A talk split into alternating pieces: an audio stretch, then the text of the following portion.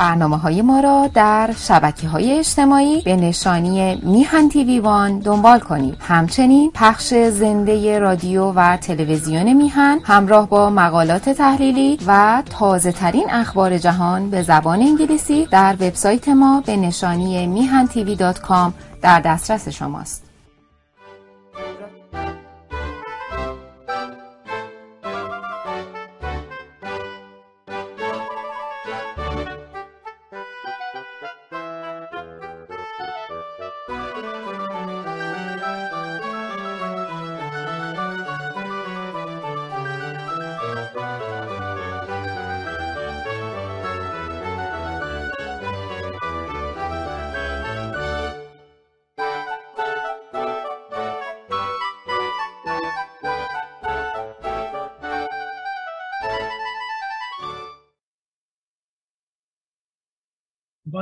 و درود خدمت همیهنان عزیز و سلام و درود خدمت هما خانم و جناب آقای بهبهانی و تشکر و سپاس از اینشان که این لطف رو این لطف رو می‌کنند و من اجازه میدن که یک بار دیگه با شما هم عزیز رو در رو صحبت کنم.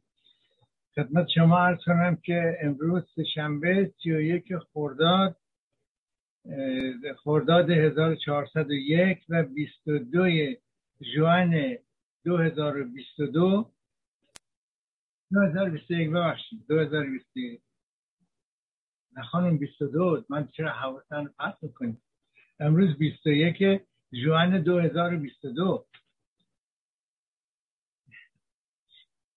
خواهش می‌کنم. نه ارز کنم حضورتون که 613 همین برنامه از 13 همین سال سری برنامه های بهداشت عمومی رو به حضورتون تقدیم می‌کنم. خدمت شما ارز کنم عدد 13 اصلا نه نیست. این در ادبیات قبل از اسلام ایران ما هم چیزی نداریم که 13 نه بوده.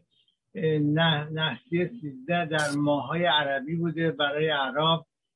یعنی سیزده برای فارسی زبان ها نحس نیست. حالا اگر من امسال مردم خب شاید نحس باشه. اگر نمردم که در خدمتتون بودم که مطمئن باشید نحس نیست.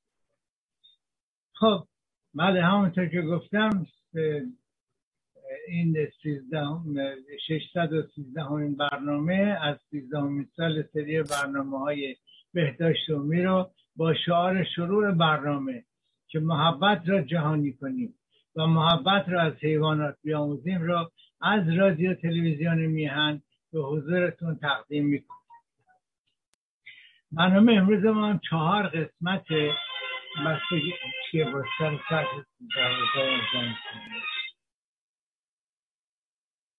من مجبورم اینو قطعش نکنم چون آنکالم ساعت یک و نیم بعد برم بیمارستان. میگم تلفن هم بی تربیت اون موقع که نباید زنگ بزنه زنگ بله خدمت ارز کنم برامون چهار قسمت سه تا بیماری رو مختصرا حضورتون معرفی می‌کنم و بستگی به وقت داره. یک بانوی شهیر ایرانی را هم در آخر به شما معرفی می‌کنم. یکی از دوستان می‌گفت این حتی از زنش میترسه. برای همین هر برنامهش خانومی رو معرفی نه والا ما اصلا در زندگی ما ترس وجود نداره. من چهل و پنج ساله با همسرم ازدواج کردیم. بیشتر از چهل و پنج سال چهل پنج سال خورده ای نزدیک چهل شیش سال. و در منزل ما تصاوی کامل هست بین زن و مرد. و برای همه چیز با هم مشورت می‌کنیم ولی ایشون تصمیم می‌گیرن بگذاریم خلاص سه تا بیماری رو حضورتون معرفی می‌کنم. اول اینا بیماریهایی هستن که معمولا شناخته شده نیست. ولی وجود دارن و بعضیش نادرن و بعضیش خیلی بیشتر از اون چیزی که مردم فکر می‌کنن دیده میشن. اولیش یک بیماریه که به فرانسه بهش میگیم آلودینی. شاید انگلیسیش میشه آلودینیا یا آلودینیا نمی‌دونم. که ما اینجا پنجاه سال تو کشورهای فرانسه زبان هستم. با اینکه اولین زبان خارجی که یاد گرفتم انگلیسی بوده ولی در اثر پنجاه سال فرانسه حرف زدن انگلیسی ها رفته قسمت عقب عقب مرد در صورت این آل دینی مربوط به یک دردیه که با تحریک معمولا بدون درد مثل لمس یا حرکات بیزرر مثل برست زدن مو ایجاد میشه. میگم تحریک معمولا بدون درد یعنی در افراد معمولی شما موهاتون رو برست بزنین احساس درد نمی‌کنید. ولی اون کسانی که از آلادینی رنج می‌برن حتی یه برست زدن ساده باعث درد میشه و بعض وقتا درد می‌تونه شدید باشه. این آلودینی ناشی از نقص در درمان درد در سیستم عصبی.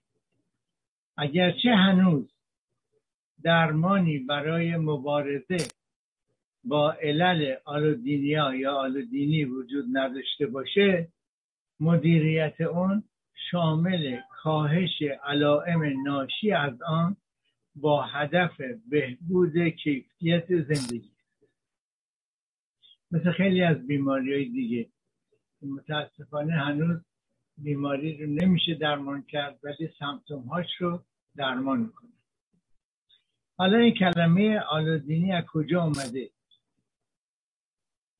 این واژه آلودینی از کلمه یونانی از کلمه آلو به عنوان دیگر و ادون به معنی درد گرفته شده و آلودینی دردی است که توسط یک محرک ایجاد میشه که معمولا باعث درد نباید بشه.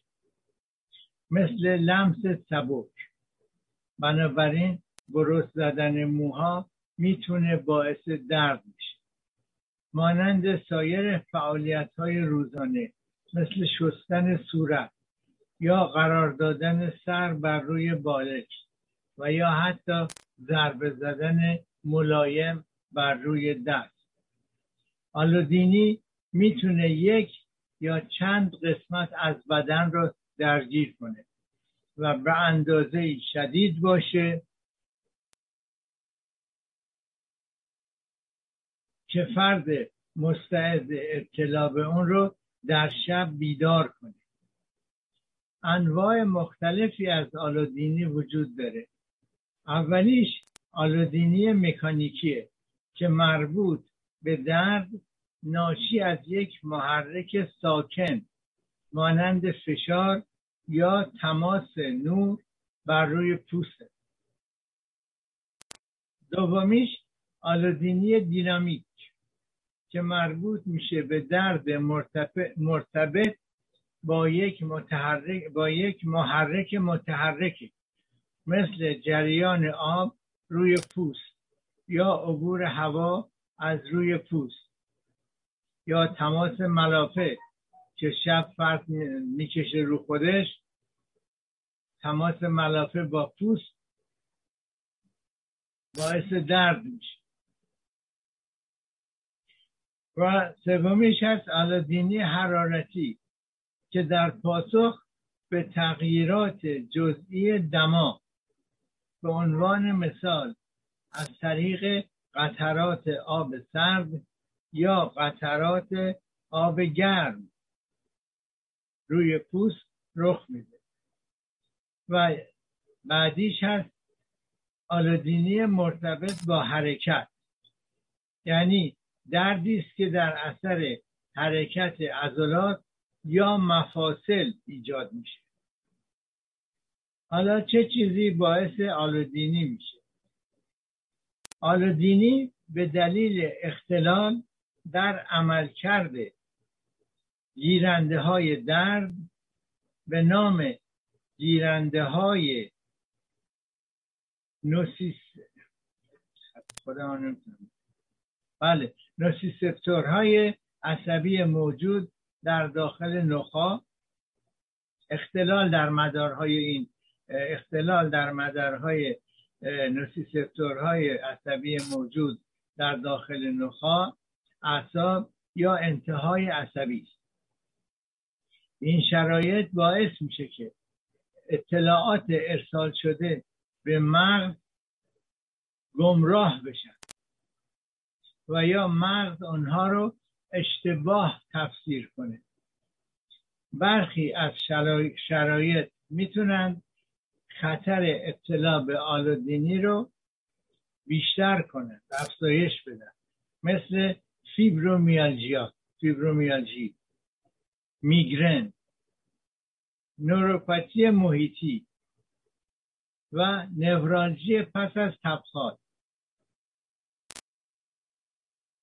دیابت سندروم درد منطقه کمپلکس. یا پیچیده. لازمه که اینجا خدمت رو ارز کنم که خانم ها بیشتر از آقایان به دلیل تغییرات هورمونی که هر ماه رخ میده همزمان با میگرن دچار آلودینی هم میشن. عوامل خطر دیگری هم وجود داره به غیر از تغییرات هورمونی. مثل چاقی سیگار کشیدن و سابقه وقایعی که وقایعی که در دوران کودکی یا نوجوانی متحمل شدن مانند سوء استفاده قرار گرفتن یا ضربه. علائم آلودینی چیه؟ علائم یا همون سمتوم ها؟ من عرض کردم بارها در زبان فرانسه سمتوم و سی یکی نیست ولی در زبان فارسی سمتوم و همون علائم علامت هم همون علائم. حالا در هر دوش میگیم. هم میگیم سمتوم ها و هم میگیم علائم. حالا اینها چی هست؟ علائم از فردی به فرد دیگر متفاوته. بنابراین برخی از افراد ممکنه احساس سوزش شدید رو تجربه کنند در حالی که برخی دیگر ناراحتی خفیف رو تجربه کنند یا بعضی هم درد داشته باشند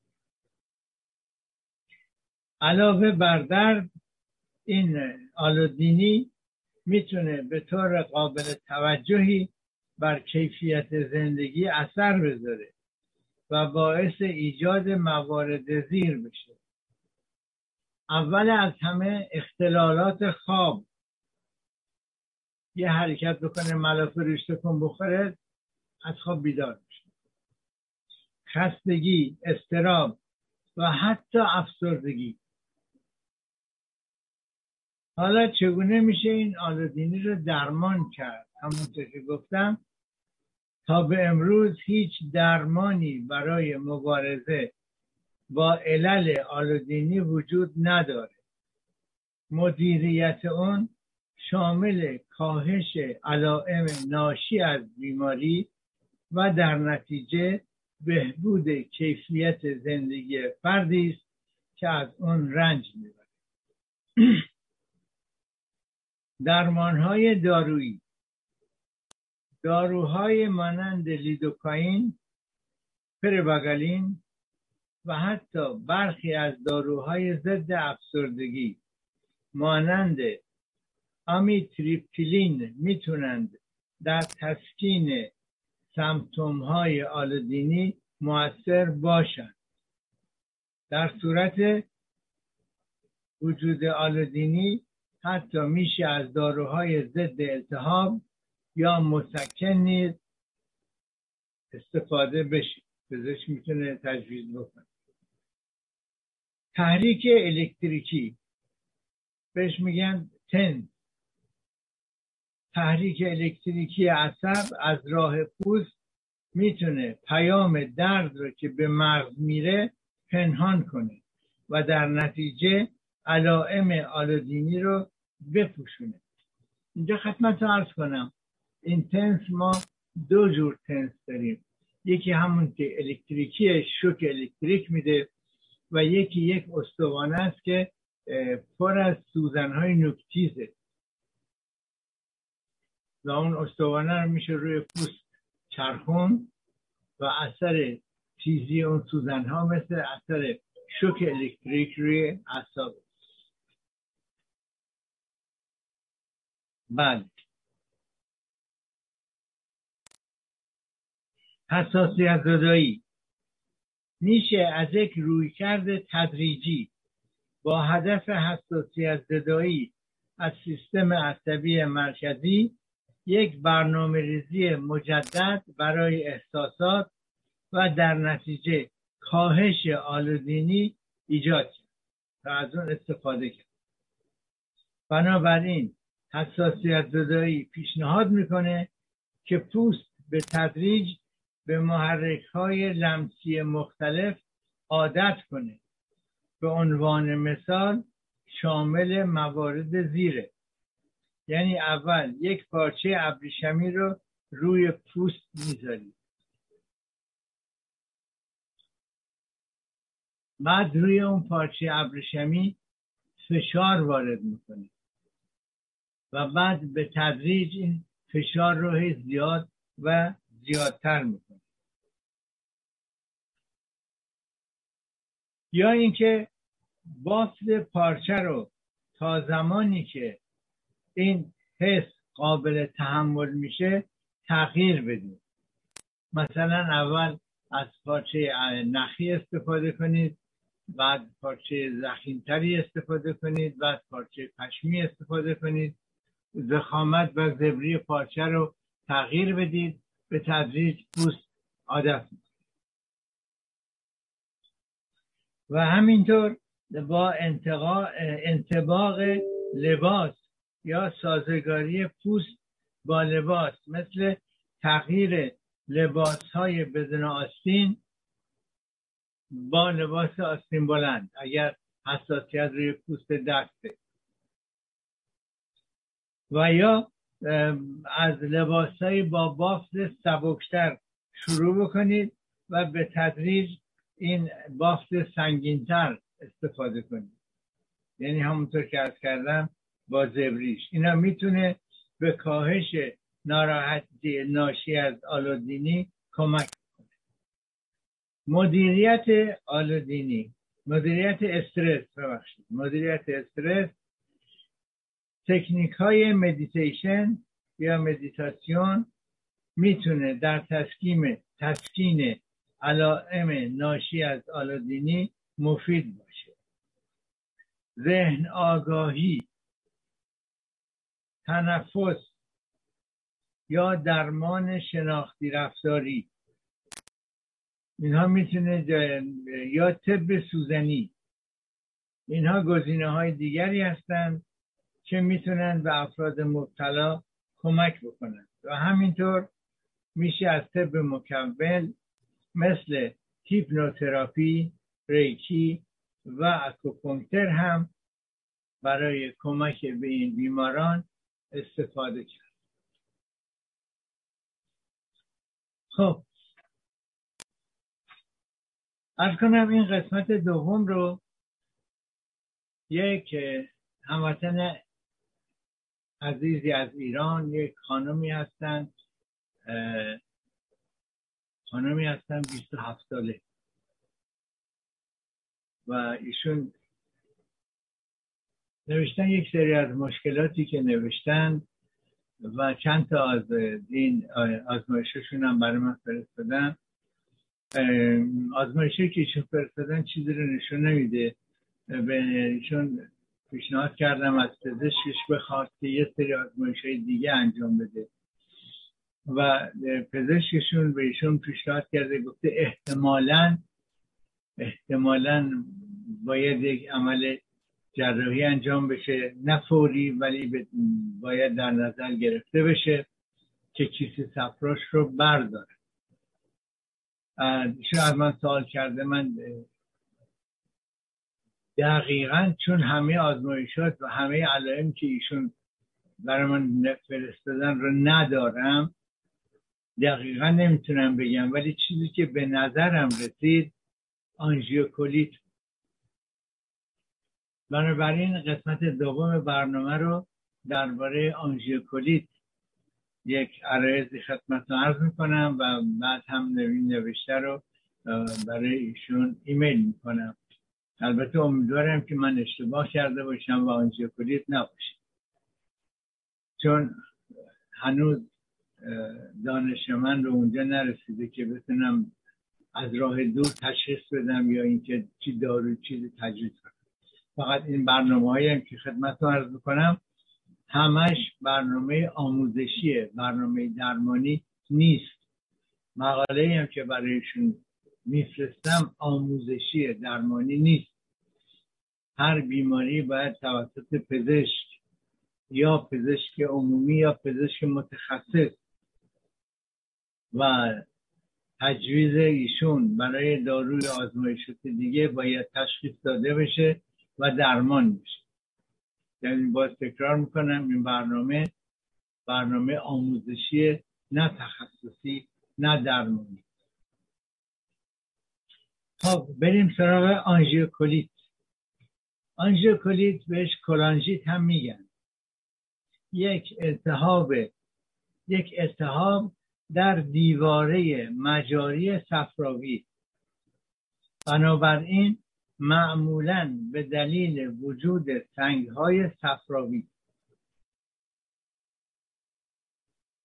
یکی از پیشنهادات بنده بهشون اینه که یک اکوگرافی ابدومینال یا یک امارای ابدومینال انجام بشه و پزشکشون هم خوشبختانه همین درخواست رو کرده ولی هنوز انجام نشده. هفته آینده انجام میشه.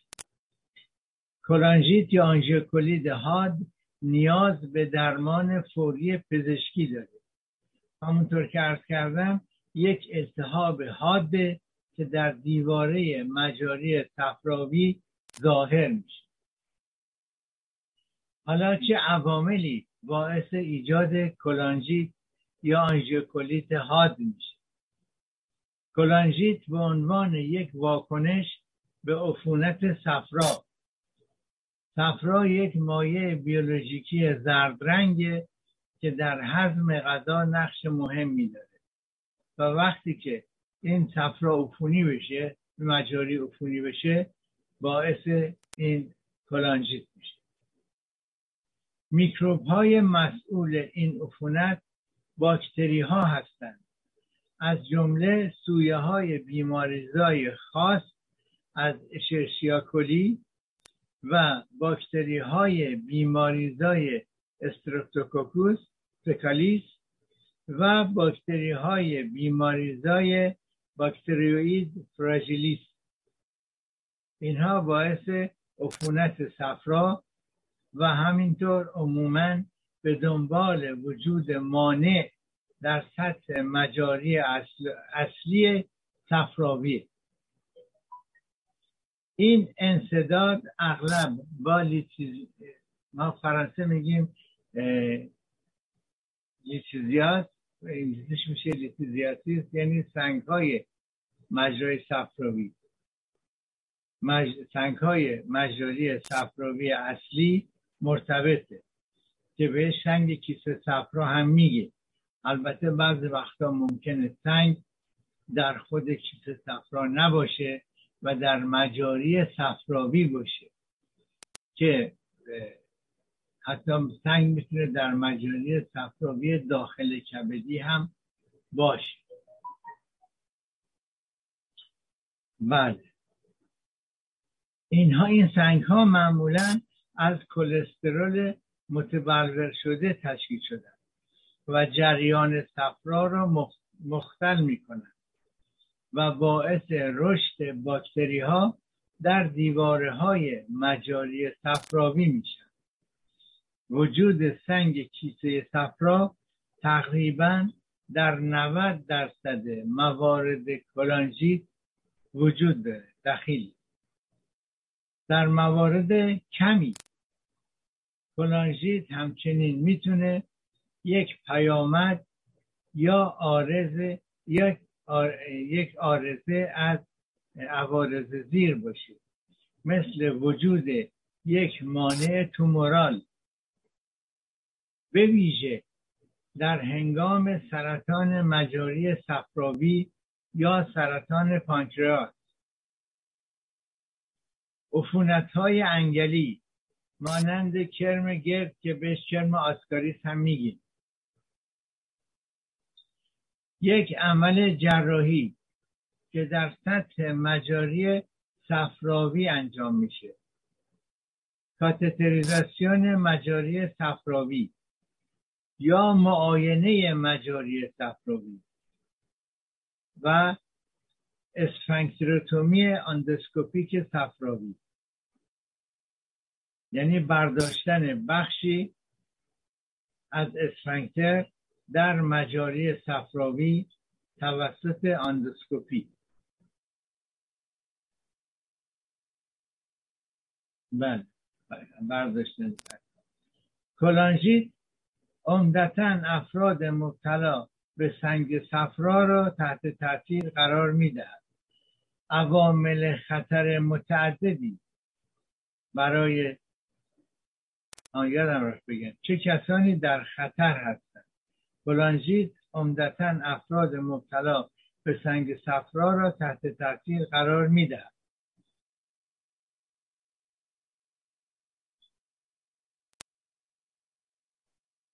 عوامل متعددی برای تشکیل سنگ کیسه صفرا وجود دارد. از جمله سن چاقی بیماری های موثر بر ایلیون برداشتن ایلیون و مصرف برخی از داروها. حالا خطر این عوارض چی هست؟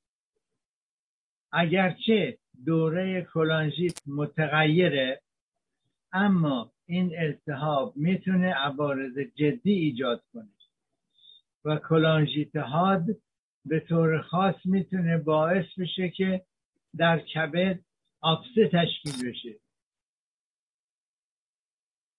ایجاد آفسه کبدی وقود باعث سپسیس بشه یعنی عفونت در خون. و همینطور نارسایی حاد کلیه. مراقبت های پزشکی فوری برای محدود کردن خطر عوارض ضروریه. سمپتوم های کلانژیت حاد. کلانژیت با بروز سه علامت یا سه سمپتوم به ترتیب زمانی بسیار خاص مشخص میشه. اول درد شکم. که شبیه درد قولنج کبدی تب ناگهانی و شدید. معمولا بین 39 تا 41 درجه سانتیگراد که اندکی پس از درد ظاهر میشه و همراه با لرزه و از چند ساعت تا چندین روز طول می‌کشه. زردی یا یرقان که یک تا دو روز بعد از اولین علائم ظاهر میشه. در شدیدترین اشکال کلانژیت همچنین می‌تونه با سندروم گیجی و اختلال در هوشیاری همراه باشه. چگونه از کلانژیت پیشگیری کنیم؟ پیشگیری از التهاب شامل جلوگیری از ایجاد سنگ کیسه صفرا که علل اصلی کلانژیته. به این برای این منظور باید عوامل افزایش دهنده خطر سنگ کیسه صفرا رو محدود کرد.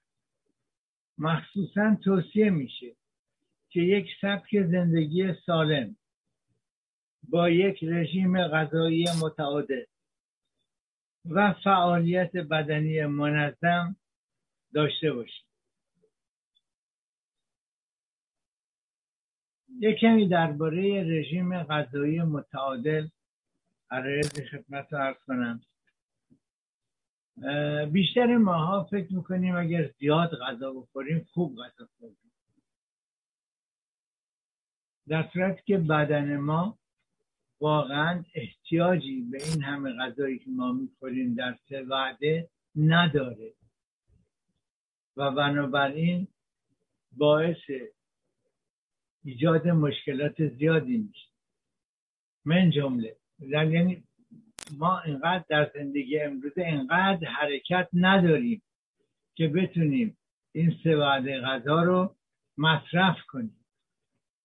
و در نتیجه اضافه خوردن زیادی خوردن و اضافه خوردن این غذاها باعث چربی زیر پوست شکم و چربی داخل شکم چربی کبد بیماری قند کلسترول بالا فشار خون بالا می‌تونه بشه. و وقتی که یکی از این مرض ها ایجاد میشه دوستش هم صدا می‌کنه. میگه بیاین. بیاین یه زمینه خیلی خوبی پیدا کردم. شما هم بیاین. بنابراین اگر ما بتونیم اگر واقعا سه وعده غذا می‌خوریم مقدارش رو متعادل کنیم. نشاستش رو کمتر بکنیم. یا اگر امکان داره مثلا اگر امکان داره دو وعده غذا بخوریم صبح و عصر دورم اگر گرسنمون شد یک چیز کوچیکی بخوریم اینجا. اینجا معمولا ساعت ده و سه بعد از هم یک اسنک می‌خورن و این اسنک هم که معمولا می‌خورن این بارهای شکلاتیه که مقدار زیادی یه نوعش هست که وسطش هم کارامل داره اون که مقدار شکرش وحشتناک. و بارهای دیگه هم هست که شکلاتیه و آجیل داره اینا این هم مقدار قندش بالا. پس لطف کنید درباره این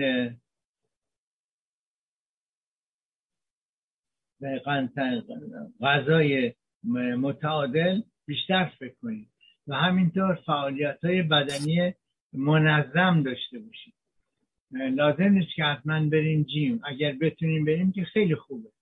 مخصوصا الان اینجا جیما بعضی از جیما هستن که استخرم دارن و در داخل استخرم وسایل ورزشی هست. اگر امکانش هست برای این جیم ها ثبت نام کنیم که محشره. وگرنه راه رفتن بهترین وسیله است. الان که هوا خوبه البته هوای ما شما شاید باور نکنین در ماه جوان دیشب اینجا 6 درجه بودیم. ما تا حالا خیلی به ندرت همچین چیزی پیش میاد. ولی خب میشه در داخل منزل راه رفت میشه در خارج از منزل راه رفت. اگر امکان داره در یک پارکی که درخت داره هم راه برید که اونم خیلی خیلی بهتر بله. بریم سر ادامه. چگونه کلانژیت را درمان کنید کلانژیت ها نیاز به درمان فوری پزشکی دارد. درمان التهاب شامل از بین بردن عوامل عفونی و درمان منشأ عفونت است. برای درمان عفونت صفرا درمان آنتیبیوتیکی معمولا به صورت داخل وریدی انجام میشه. اگر عفونت به دلیل وجود سنگ های صفراوی باشه این سنگ ها رو می توان با روش های زیر از بین برد.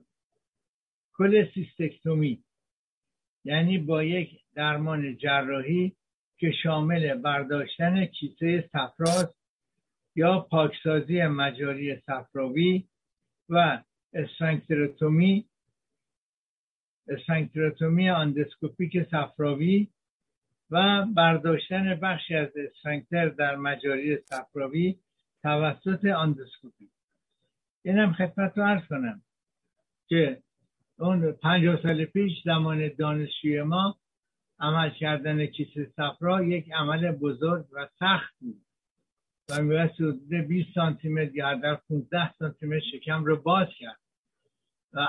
امروزه همچین چیزی دیگه نیست. امروزه سه تا سوراخ کوچیک می‌کنن. از یکیش هوا میره که این اشیاء داخلی را از هم جدا بکنه. یکیش هم کامرا و نورافکنه و سومیش هم میره خیلی اول یک کیسه پلاستیکی وارد شکم می‌کنن. بعد اون کیسه صفرا رو قطع می‌کنن.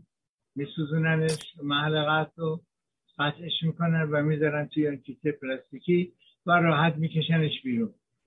مریض روز قبل بیمارستان بستری میشه برای آمادگی عمل صبح عملش می‌کنن و شب هم میاد خونش.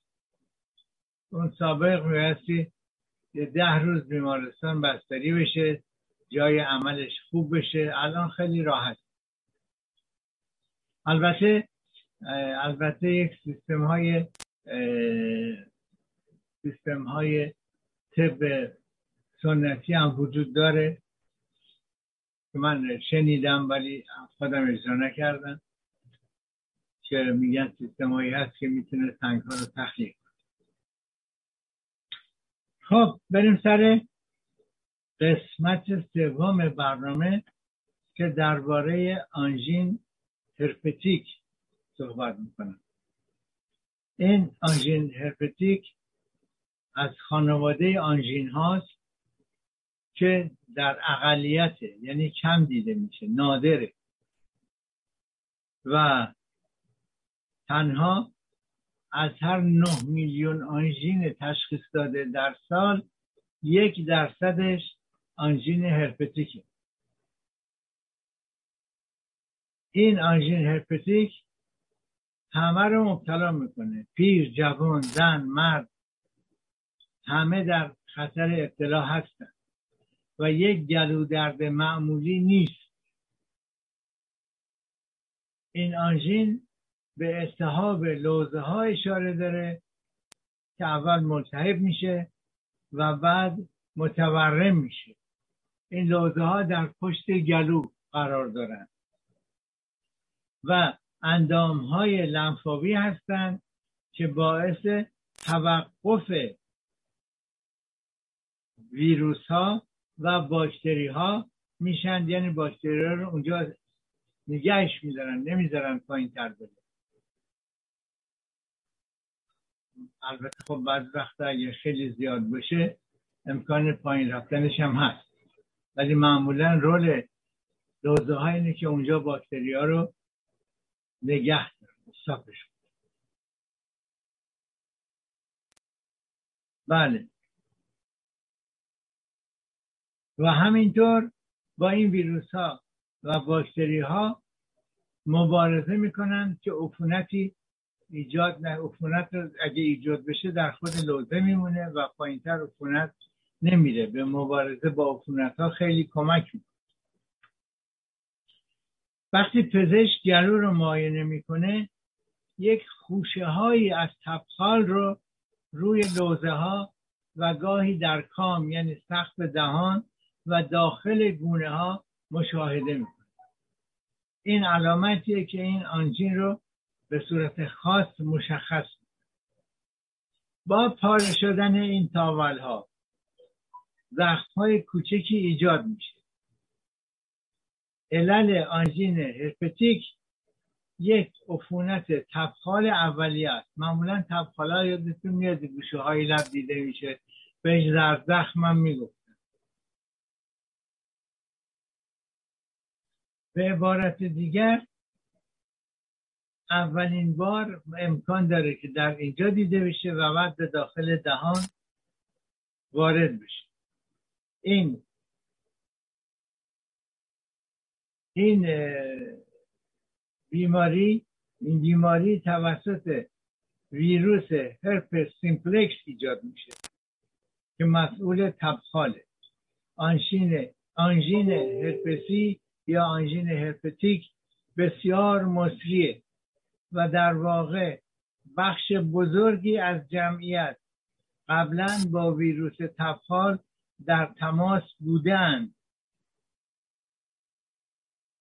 حتی اگر در زخم نداشتند یا آنژین نداشتند و حتی احساس نکردند یعنی سیستم دفاعی قوی بوده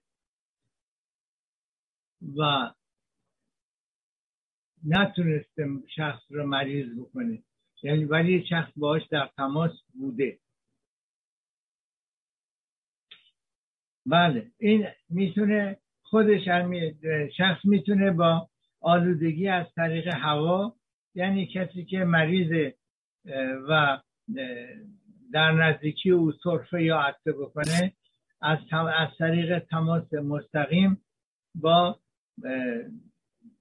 یا با, با بوسیدن شخص مریض یا به طور غیر مستقیم از طریق استفاده کردن از لیوان یا نوشیدنی یا کارد چنگال فرد بیمار ویروس وارد بدنش بشه و شخص رو آلوده بکنه. علائم آنژین هرپتیک درد پشت گلو اغلب خیلی شدید. شخص احساس می‌کنه که یه چیزی داره تو گلو فرو میده به فرانسه بهش میگن درد تیز. این به دلیل التهاب لوزه ها گاهی اوقات قدرت لنفاوی در گردن و تب بالای 38 درجه نیز وجود داره. یعنی این جاهایی که دست می‌زنید این قدرت لنفاوی رو کاملا حس می‌کنید. علائم کلاسیک آنژین به راحتی قابل تشخیص هستند. جایی که تبخال ها برجسته میشه این توده های تبخالی هستند که روی لوزه ها و اطراف اون میشینن و باعث التهاب و قرمز شدن لوزه ها هستند که با تاول های کوچکی پوشیده شدن. در نتیجه عمل بل دردناک و بیمار مشکل بلعیدن داره. سایر علائم ممکنه همراه باشن یا نباشن. مثل رینیت یعنی آبریزش بینی سرفه گرفتگی صدا یا سردرد. تشخیص آنژین هرپتیک. آیا مشکوک هستید که آنژین هرپتیک دارید؟ نیازی به رفتن به سرعت رفتن نزد پزشک نیست. برای کاهش درد و تب می‌تونید از پاراستامول شروع کنید. پاراستامول اسم ژنتیکشه. شما مثلا داروهای دیگه هم بخورین حتی تایلانول هم بخورین قسمت اصلیش همون پاراستاموله بله. اما اگر علائم بعد از 48 ساعت ادامه یافت با پزشک خود ملاقات تشخیص تشخیص پس از یک معاینه بالینی ساده انجام میشه. پزشک شما از این چوبایی که زبون رو میاره پایین استفاده می‌کنه و زبون رو به پایین فشار میده و گلو رو نگاه می‌کنه. و همینطور گردنتون رو آزمایش می‌کنه ببینه که گانگلیون داره قدرت لنفاوی هستن یا نیستن. اینجور تشخیصش رو میده. تفاوت بین آنژین هرپتیک و هرگانژین چی ما هم هرگانژین داریم هم هرپانژین داریم. اینها ویروس بیماری ویروسی دیگریه که شباهت زیادی به آنژین هرپتیک داره. به دلیل یک ویروسی که بهش میگن کوکساکی آ یا ای که با وزیکول نیز همراهه. و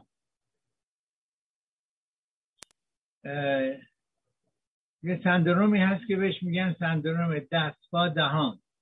اون هم باعث ایجاد تاولهای کوچک در دهان میشه که میترکه. درباره این سندروم دست با دهان خیلی وقت پیش صحبت کردن به فرانسه میگن سندروم من پیه بوش. بله این باعث تاولهای کوچک در دهان میشه که میترکه. و زخمهای کوچک و بسیار دردناکی به جا می‌ذاره و عمدتا کودکان خردسال رو تحت تاثیر قرار میده. درمان آنژین هرپتیک. لزوما نیازی به مصرف آنتیبیوتیک نیست. در مورد آنژین هرپتیک استفاده از آنتیبیوتیک کاملا بیفایده است. زیرا آنژین هرپتیک توسط یک ویروس ایجاد میشه نه یک باکتری. و سیستم ایمنی به تنهایی می‌تونه ویروس رو دفع کنه. بنابراین توصیه میشه که بهترین درمان صبره. اما در حالی که منتظر بهبودی هستیم البته می‌تونیم درد و تب رو تسکین بدیم. پاراستامول اغلب توصیه میشه. همانطور که دهانشویه که یک دهانشویه که حاوی یک ماده فعال بیهس کننده هستم. برای تسکین سوزش گلو به کار میره. یک درمان کلاسیک وجود داره که خیلی هم درمان خوبیه.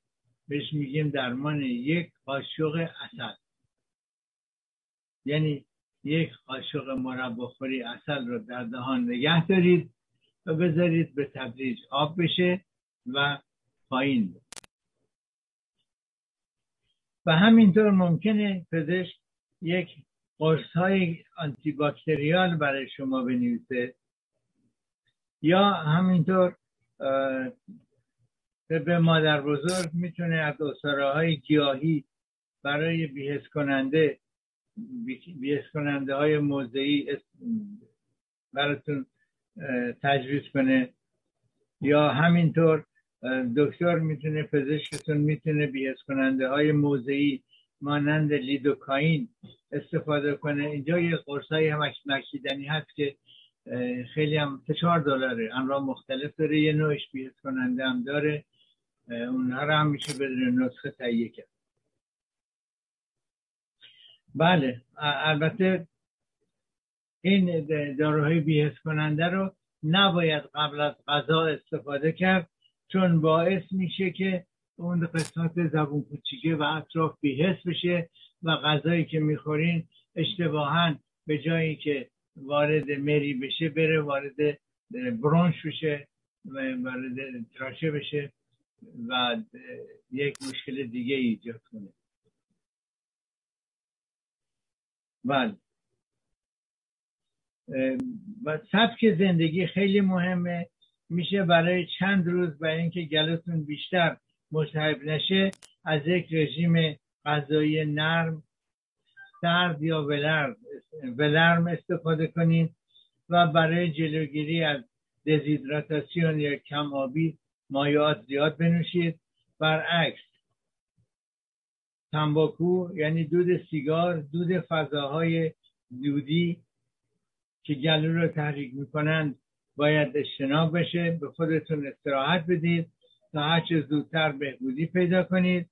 اغلب در بیشتر موارد این آنژین هرپتیک یک بیماری جدی نیست و به طور خود به خود طی پنج تا ده روز خودش خوب میشه و بدون بر جای گذاشتن هیچ آرزه ای از بین میره ناپدید میشه. تنها آرزه ای که ممکنه پیش بیاد می‌تونه باعث یک عفونت بشه که در این صورت پزشکتون برای شما آنتیبیوتیک تجویز می‌کنه. از سرایت بیماری جلوگیری کنید. انجام چند اقدام ساده روزانه می‌تونه کمک بکنه که از شما و دیگران محافظت کنید. یعنی از انتشار, ویروس جلوگیری کنید. اولین آنها دستهای خود را مرتب با آب و صابون بشورید بیرون که میرین یک ظرف کوچک از این ژل های هیدروالکلی همراه داشته باشید و در منزلتون هوا رو تهویه کنید. حداقل 20 دقیقه در روز همه پنجره ها رو باز کنید که هوا عوض بشه. و وقتی که آبریزش داریم بینتون رو با دستمال کاغذی پاک کنید و بلافاصله توی کیسه پلاستیکی بذارید. که بعدا هم درش ببندید و بندازید تو سطح آشغال. آنژین هپتیک بسیار مصریه اگر بیمار هستید و باید در اطرافتون نوزاد سالمند شخص بیمار شخصی که نقص ایمنی داره و خانم حامله هست اگه مجبورید نزدیکیشون باشید حتما ماسک استفاده کنید و همینطور تمام کارهایی که برای جلوگیری از این بیماری کووید 19 می‌کنید در برابر آنژین تبخال آنژین هرپتیک هم بسیار موثر. خب شد دوازده و پنجاه دقیقه. هنوز کمی وقت هست. یک بانوی شهید ایرانی رو به شما معرفی کنم. بله این بانوی شهیر. من دو قسمت از دو جا چاپ کردم ولی یکیش رو الان نگاه کردن دیدم این یه مقدار قاطی پاتی شده. من پونت فارسی ندارم هر کاری می‌کنم پونت فارسی بذارم خودم بلد وارد نمیشه در نتیجه چیزی که به فارسی نوشته شده چاپ می‌کنم یه مقدار حرکت می‌کنه قاطی پاتی میشه. در هر صورت از هر دو استفاده می‌کنیم. از اولی عکس این بانوی هموطن شهید و موفق رو به شما نشون میدیم. و دومی رو مقاله رو می‌خونیم و عکس عکس دیگه هم نشون میدیم. خانم یاسمین تبا تبایی البته فارسی بهش میگن یاسمین. خارجکیش میشه جاسمین یاسمین تبا تبایی از نزدیک بسیار کوچک اندامتر و ظریفتر از آن است که در تصویرهای مطبوعاتی به نظر می‌رسد این هنرپیشه ایرانی آلمانی که او را بیشتر با فیلم های رهزنان و تن بیگانه می‌شناسند به تازگی نخستین کتاب خود را با نام سالهای گل روز و عنوان فرعی خانواده ای میان ایران و آلمان منتشر کرده. عنوان کتاب در واقع اشاره است به نام مادر این هنرپیشه روزماری زیرا او دوران زندگی خود را در ایران اینگونه نامیده. مادر این هنرپیشه پیوسته سفرهایی به ایران دارد. اما یاسمین تبایی آخرین بار 24 سال پیش برای مراسم خاکسپاری پدر خود به ایران رفت و در این فاصله بارها از حکومت ایران انتقاد کرده. و همین دلیل مسافرت به ایران برای او آسان نیست. ببخشید. این بازیگر سه ساله یعنی البته سه ساله شده موقعی که مقاله نوشته شده. تاریخ چاپ مقاله نوشته شدن مقاله وجود نداره. مقاله از دویشه وله میاد.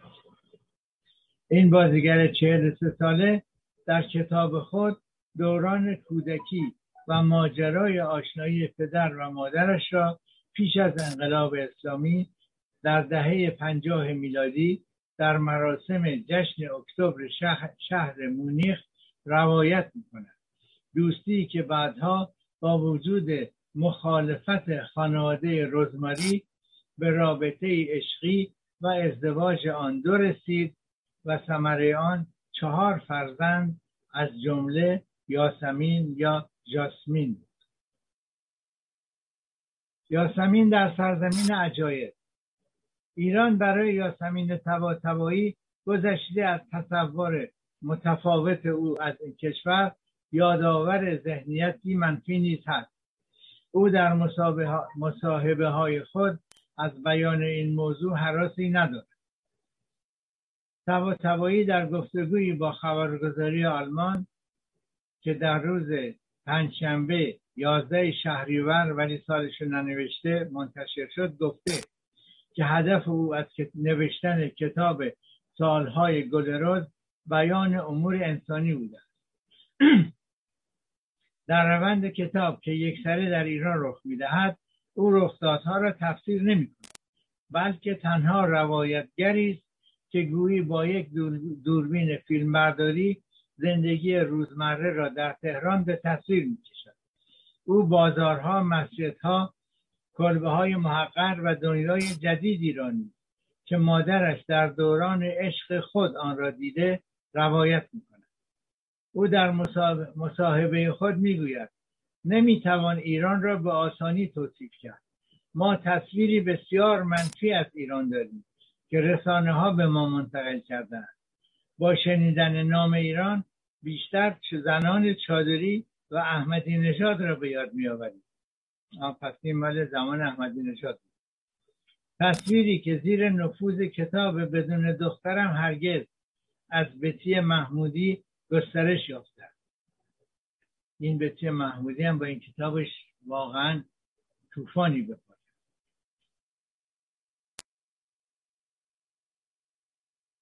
من این کتاب خوندم. به فرانسه هم چاپ شده بود و چقدر مردم اما سوال می‌کردن. شما سوسکم می‌خورید تبایی با اینکه در کتاب کمتر به احساس غربت خود می‌پردازد اما در مصاحبه اخیر می‌گوید که در آلمان با احساس غربت درگیر است. عنوان فری کتاب میان کتاب میان ایران و آلمان گفته او نشانه از هم گسیختگی یا بحران هویت میان دو فرهنگ نیست و کشاکش میان این دو از دید او باعث غنای شخصیت فرد می شود تبا ایران را سرزمین کودکی خود و جدایی کامل از آن را غمانگیز می‌داند. در این حال او در مصاحبه با خبرگزاری آلمان تردید دارد که پس از مدتها زندگی در آلمان بتواند بار دیگر با حکومت موجود در ایران زندگی کند. کتاب سالهای گل روز را انتشارات ایولشتاین در 288 صفحه چاپ کرد. بله ایشون یاسمین تبایی جایزه اسکار دوبلارها را هم به خاطر دوبله فیلم زندگی به رنگ گل سرخ و پرسپولیس دریافت کرده. ایشون داستان زند بله این فیلم داستان زندگی خواننده مشهور فرانسوی ادیت پیافه ادیت پیافه که و دومی زندگی مرجان ساتراپی رو به تصویر می‌کشه. تا دو دقیقه این رو به شما نشون بدم عکسش رو در روی جلد کتاب. خدمت شما عرض کنم که ایشون تنها هنرپیشه مشهوری نیست. او خواننده و آهنگساز برجسته هست. تا به حال آلبومهای بسیاری از او به بازار عرضه شده. از کارهای تازه اون آلبوم اونلی لاوه همینطور فیلم موسیقی فیلم کوتاه پاره های قلبم که در اون نقش اول رو هم بازی می‌کنه از ایشونه. ایشون میگن که هنرپیشگی زندگی حرفه و رسالت ایشونه و ایشون در حال حاضر بیشتر در موزیک فعالیت می‌کنه و اون موزیکش گیتار نوازی به سبک پاپه و آهنگ های عاشقانه می نویسه بله خب. ایشون کنسرت کنسرت های مختلفی رو اجرا می‌کنه و کنسرت براش اهمیت زیادی داره این همونطور که گفتم کتاب ایشونه به آلمانی. خب وقت ما به پایان بخشیم. پیراهن که میپوشیم گره کراوات می‌زنیم بیچاره خارش میشه عادت نداریم. نه به گردن گلو کراوات نه به پیرن گردن بسته عادت داریم نه به کراوات. هفته یه دفعه پیرن میپوشیم هفته یه دفعه هم کراوات می‌زنیم اونم برای این برنامه خب اگر مایل بودید درباره موضوع خاصی صحبت کنم لطف کنید ایمیل کنید. یک یا دو هفته هم وقت بدید و لطفا اگر در خودتون یا یکی از افراد فامیلتون دچار بیماری هستید که هستن که می‌خوان من صحبت کنم لطفا بیشتر توضیح بدید. من در اینجا برنامه رو با شعار پایان برنامه که به قول شاعر تنتان نیازمند به ناز طبیبان مباد به پایان می‌بریم. تا برنامه و برنامه های آینده شما رو به خدا می سپارم روز, روز خوبی داشته باشید. با درود و بدرود.